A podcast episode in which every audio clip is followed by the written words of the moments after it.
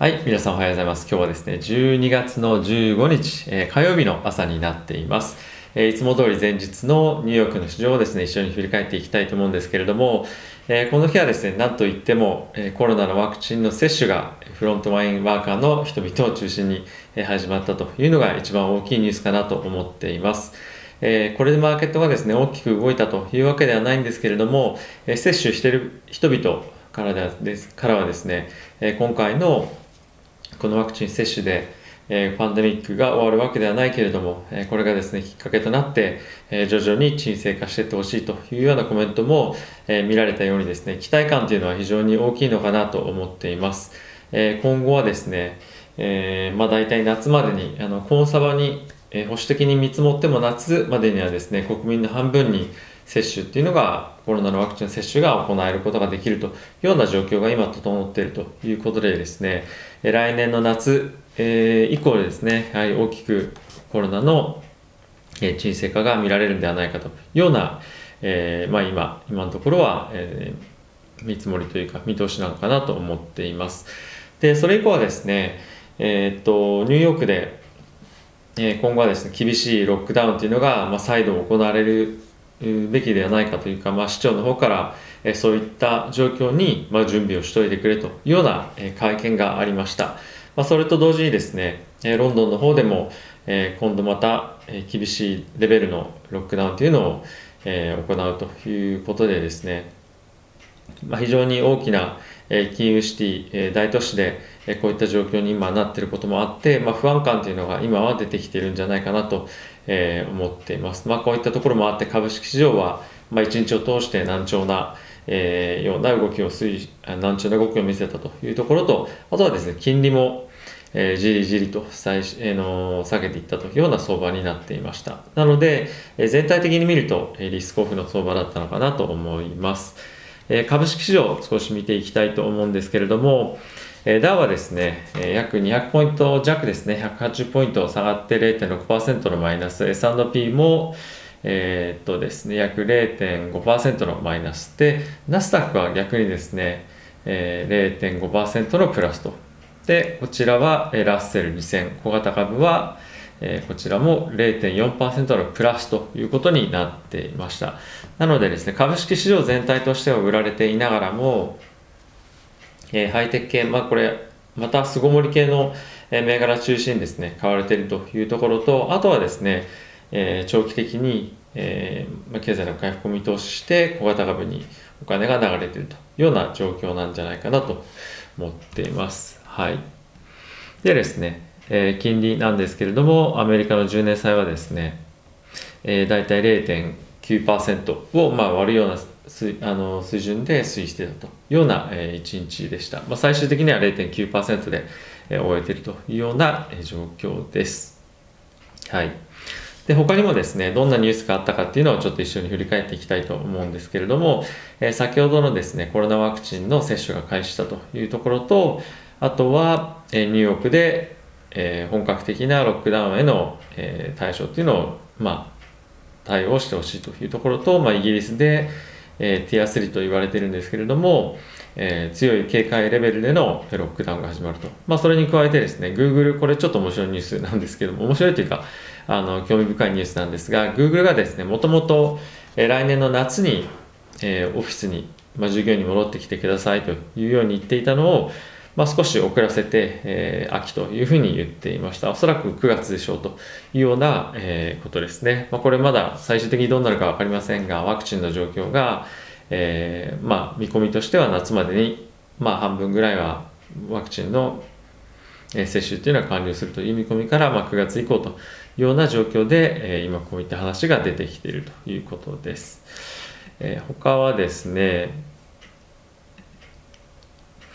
えっ、と、まあ、コロナのアメリカでの死者なんですけれども、現在ですね、30万人が累計で、えー、亡くなっているというような、えー、状況になっているんですけれどもえ、来年のえ夏までにえ50万人までえ累計いくんじゃないかというふうに言われています。なので今後もですね、まコロナのワクチンの接種っていうのが進むに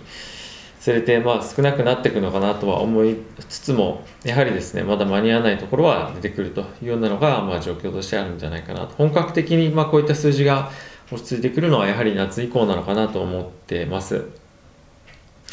でえっとまあ、ニューヨークの方はですねコロナが感染拡大し始めた時と同じような、え、感染の人数に来ているので、まあ、警戒感非常に高いというふうに言ってるんですがアメリカのカリフォルニアはですね、えー、コロナの、まあ、流行り始めた時と比べてもう3倍なんですねなので、え、ちょっとニューヨークがニューヨークはまあ大都市のその車を使わない生活っていうのは結構、まあ、東京みたいな感じなので感染しやすいというところもあるんですが、まあ、カリフォルニアもですね車社会とはいえ、まあ、ちょっとあの同じような対策っていうのが、まあ、取られてもいいというか、まあ、検討されてもいいんじゃないかなと思っています。はい。で、えー、ナスダックはですね、先ほど申し上げた通り、まあ、少し強い、えー、株価の動きっていうのは見られたんですけれども、えー、個別株ちょっと見ていこうとは思うんですが、引き続き注目のテスラですね、約5%プラスで、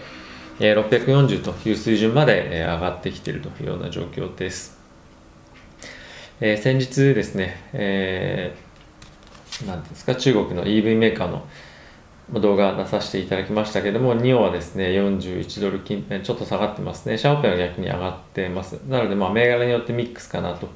いう感じですね。えー、 GAFAM、プラスまあ、ネットフリックスなんかも、まあ、非常にま強いいいパフォーマンス出してるかなというような状況です。えー、ズームに関しては、まあ、少し軟調ですね。えー、今後の成長見通しっていうのが非常に悪いっていうことも、まあ、悪いっていうか鈍化するということもあって、えー、まあ、期待感からの買いっていうのは、え見られなかったのかなというような、え状況ですね。はい。で、まあ、ワクチン関連の銘柄、バイオンテック特に大きくやっぱ売られてしまってますね、15%。えー、バイザルームはセルダファクトというような感じで、やはりまあ、もうこれでお役御免じゃないですけど、ちょっと、えー、そういうような動きが少し見られるのかなと思ってます。はい。まあ、エアライン系ですとか、まあ、そういった、あとはクルーズ系ですね、こういったところも、えー、売られてますね。まあ、全体的にこういった、えー、なんですか、ホテルとか、まあ、そういった系は少し厳しいような状況が、えー、続いてるかなと思ってます。で、あと、ここ最近、えー、注目で、えー、注目の IPO として出ていたドアダッシュと Airbnb もですね、ドアダッシュは約9%、Airbnb は約7%、え、下落しているというような状況となってます。あそうですね。あと一つ、まあ、これはあのマーケットに大きく関係あるかどうかっていうと、まあ、そうでもないんですが、えー、アディダスがですね、えー、持ってる一つのブランドのリーボックを売却するというようなことを発表していました。まあ、なかなか、えーと、伸び悩んだブランドだったのかなと思うんですが、もう少し厳しいような経営状況もあって、えー、リーボックを手放すとような発表。まあ、これがですね、発表が、まあ、あのもう少しであるというようなえー、ことで、まだ正式には出てはないんですけれども、こういった予測が今出ているというような、えー、状況となっています。はい、ちょっと駆け足でいろいろと、えー、ニュース見ていったんですけれども、他はそうですね、まあ、それぐらいで、これぐらいで十分ですかね。あまりそんなにニュースが多かった日ではないのかなと思ってたので、まあ、これぐらいで十分かなと思います。そうですね。うんうんうん大丈夫そうですね。はい。ということで、すみません、最後。